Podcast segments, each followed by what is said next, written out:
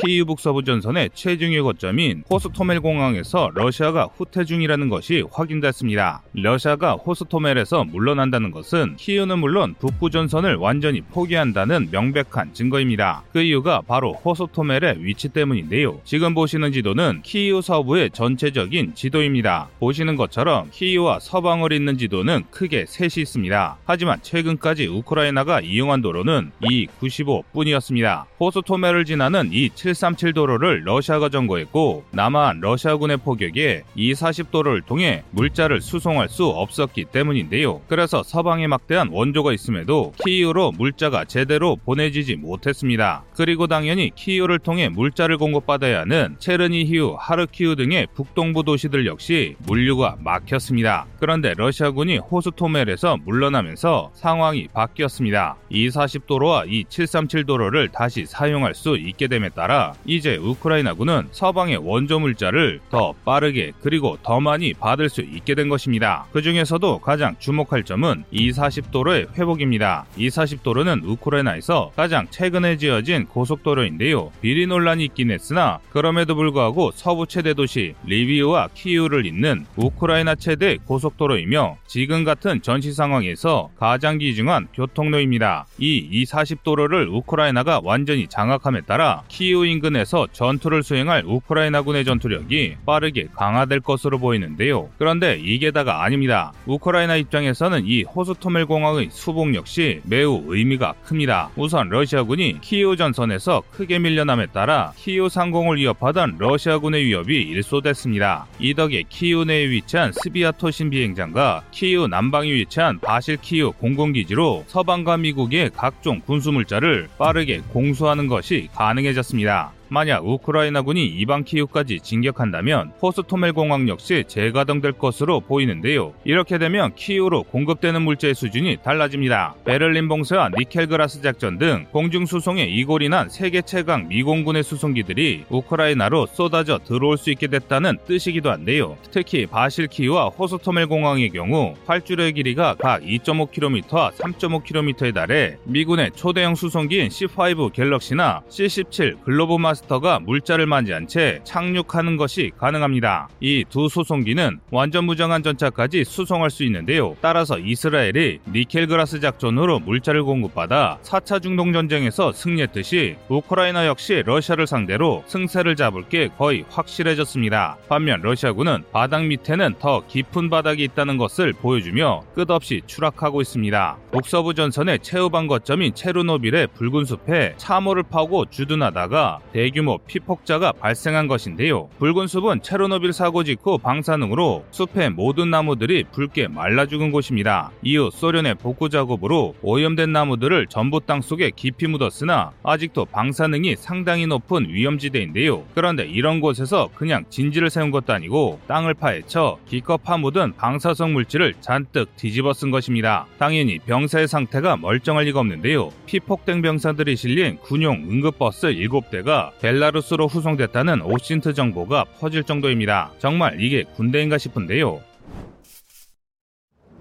이근대의 우크라이나 참전이 드디어 확실히 확인됐습니다. 지난 3월 29일 국제군단 대변인이 이근은 투입 대기 중이라는 보도가 나온 이후 국내가 떠들썩했는데요. 그가 수일 전에 올렸던 전투 중이라는 SNS 발언과는 상반되는 정보였기 때문입니다. 이에 이근대가 3월 30일 현지에서 사진을 촬영해 공개했으나 이를 믿지 않는 이들이 많았는데요. 그런데 3월 31일 국내 한 언론사가 국제군단 대변인과의 단독 인터뷰를 통해 그의 말이 사실이 사실이라는 것을 밝혔습니다. 또 자신이 이야기했던 투입대기 중은 임무 수행을 완료한 후 휴식 중이었다는 의미라며 그가 교전 중이라는 사실을 확실히 인정했는데요. 다만 임무 사항에 대해서는 기밀이라 공개할 수 없다고 말했습니다. 먼 타국에서 특수 임무를 수행하는 게 정말 대단한 것 같습니다. 그런데 러시아군의 이근대위와 정반대 행보를 보이는 이들이 있어 화제입니다. 바로 체첸군인데요. 2월 24일 전쟁이 시작된 이래 체첸군의 움직임은 초미의 관심사였습니다. 1, 2차 체첸 전쟁에서 시가전으로 러시아군을 크게 무찔렀던 체첸의 늑대들이 우크라이나에 투입되면 우크라이나군이 순식간에 썰려나갈 것이라며 많은 이들이 긴장했습니다. 그런데 현실은 아니었습니다. 마리우폴에 투입된 체첸군은 시가전 전문가가 아니라 기본적인 은원패와 사격조차 제대로 할 수 없는 엉터리 군대였습니다. 심지어 티톡으로 자신들의 근황을 열심히 떠들어대다 뒷배경을 보고 위치를 파악한 마리우폴 수비대의 포격에 여러 부대가 전멸에 가까운 타격을 받았는데요. 결국 이들과 함께 싸우는 돈바스 반군들이 이들의 이런 행동에 질려 전쟁을 하려는 것인지 틱톡을 하려는 것인지 모르겠다는 악평을 쏟아내고 있습니다. 이 영상이 바로 그 대표적인 예시인데요.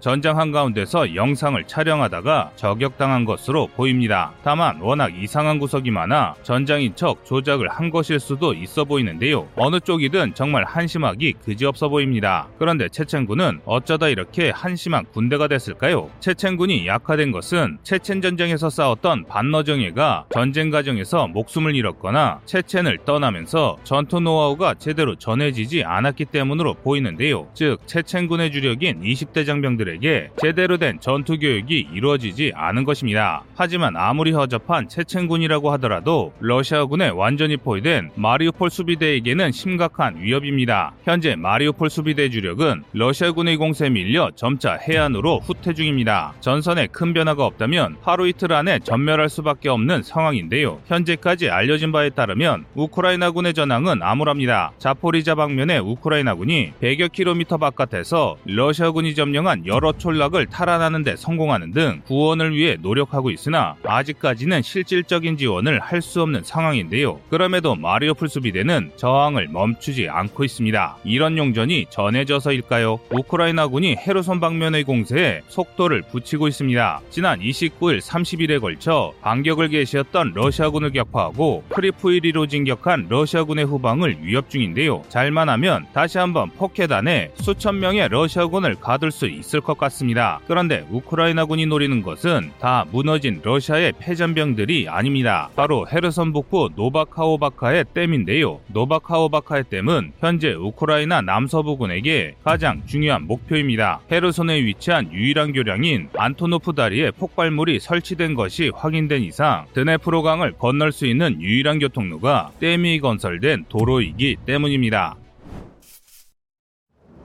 동부전선 이즈움에서 치열한 교전이 점차 우크라이나군의 승세로 굳어지고 있습니다. 지금 보시는 지도는 미국 전쟁연구소가 공개한 3월 31일 동부전선의 전황인데요. 겉보기에는 러시아군의 진격이 상당해 보입니다. 하지만 자세히 보면 이야기가 달라집니다. 가장 핵심적으로 집중해야 할 곳은 이즈움과 하르키우 방면의 추후 이유인데요. 우선 이즈움을 보시면 러시아군이 이즈움을 점령한 것이 아니라 이즈움 점령에 실패해 이즈움을 우회했다는 것을 알 수 있습니다. 실제로 3월 29일 전후로 러시아군이 이즈움 남방 토폴스케와 카미양카로 진출했던 것이 확인됐습니다. 하지만 이 공세는 얼마 지나지 않아 우크라이나군의 예비대에 차단됐습니다. 오히려 하르키우 방면에서 우크라이나군이 역공을 가해 추후이 후방에 도로와 거점을 점령 중인데요. 위성 지도로 보면 더 명확합니다. 그래서 추후이 역시 수일 내 우크라이나군에 탈환될 것으로 보입니다. 이는 굉장히 중요한 전황 변화인데요. 현재 이지움에 공사를 펼치는 러시아군은 추우이와 쿠펜시크를 관통하는 두 도로에 의지해 작전을 펼치고 있습니다. 두 도시를 통해 러시아 본토의 거점 도시인 벨고로트에서 보급을 받고 있는데요. 따라서 추우이유가 우크라이나군에 탈환된다면 이지움에 대한 공세가 약화될 수밖에 없습니다. 유일한 보급로인 보브찬스크, 쿠판스크를 지키기 위해 방어 병력을 늘려야 하기 때문입니다. 그런데 이마저도 제대로 유지되지 못할 가능성이 높은데요. 후방을 방어하는 병력이 러시아군이 아니라 돈바스 방군인 도네츠크 공화국의 병력이기 때문입니다. 현재 돈바스 지역에서 동원된 병력의 사기는 최악입니다. 러시아가 질 떨어지는 장비를 주면서 도네츠크 방군을 총알바지로 쓰고 있기 때문인데요. 지금 보시는 이들은 최근 하르키우 전선에서 포로가 된 병사들입니다. 보시다시피 굉장히 어립니다. 그런데 더더 충격적인 것은 이들이 받는 대우입니다. 포로들은 도네츠크 국립기술대학의 학생들이라고 하는데요. 러시아군에게 강제 징집되어 2차 대전 철무와 녹슨 총검 그리고 녹슨 기관총을 배정받고 전선으로 끌려왔다고 전합니다. 심지어 하루에 병사 10명당 전투 식량 한 개가 지급됐다고 하는데요. 전투 식량 하나가 전투원 한 명이 한 끼를 때울 분량이라는 것을 생각하면 이건 굶기려는 것이 아니라 그냥 나가서 죽으라는 의심까지 드는데요. 그런데 당사자인 러시아 학생들도 마찬가지였습니다. 자신들을 인간 방패로 쓰려는 것이라 판단한 뒤 우크라이나군을 보자마자 투항했다고 하는데요. 이런 군대가 과연 용맹한 우크라이나군을 막을 수 있을지 의문입니다. 그런데 러시아의 폐악질은 이게 다가 아닙니다. 지난 3월 31일 우크라이나 남부의 도시 멜리토폴에 도착한 14톤의 식료품과 의약품을 러시아군이 약탈했습니다. 해당 물자는 현지 주민들에게 인도적 지원으로 공급될 예정이었는데요. 주민들이 먹어야 할 식 량까지 털어야 할 정도로 러시아군의 사정이 열악한 것입니다. 심지어 이제 러시아군은 전쟁의 목적조차 상실하기 시작했습니다. 지난 3월 11일 러시아군에 납치됐다가 3월 16일 포로 교환 과정에서 석방됐던 멜리토폴 시장의 증언이 이를 증명하는데요. 그런데 그 내용이 삼류 만당 같습니다. 먼저 러시아군이 시장에게 나치를 잡으러 왔다고 하자 시장은 30년 살면서 나치를 본 적이 없다고 말했는데요. 이에 당황한 러시아군이 탄압받는 러시아어 화자를 구하러 왔다고 답변했습니다. 이에 시장은 우리 도시에 러시아를 쓰는 사람이 95%인데 우리는 문제가 없었다라고 맞받아쳤습니다. 그러자 답변이 궁색해진 러시아군이 탄압받는 2차 세계대전의 참전용사들을 도우러 왔다고 변명했는데요. 이에 대해 시장이 참전용사는 거의 늙어 죽었고 살아남은 사람은 원로들로 대우받는다고 이야기했습니다. 이처럼 현재 러시아계 주민들이 입을 모아 아무 문제가 없는데 침략을 받았다고 증언하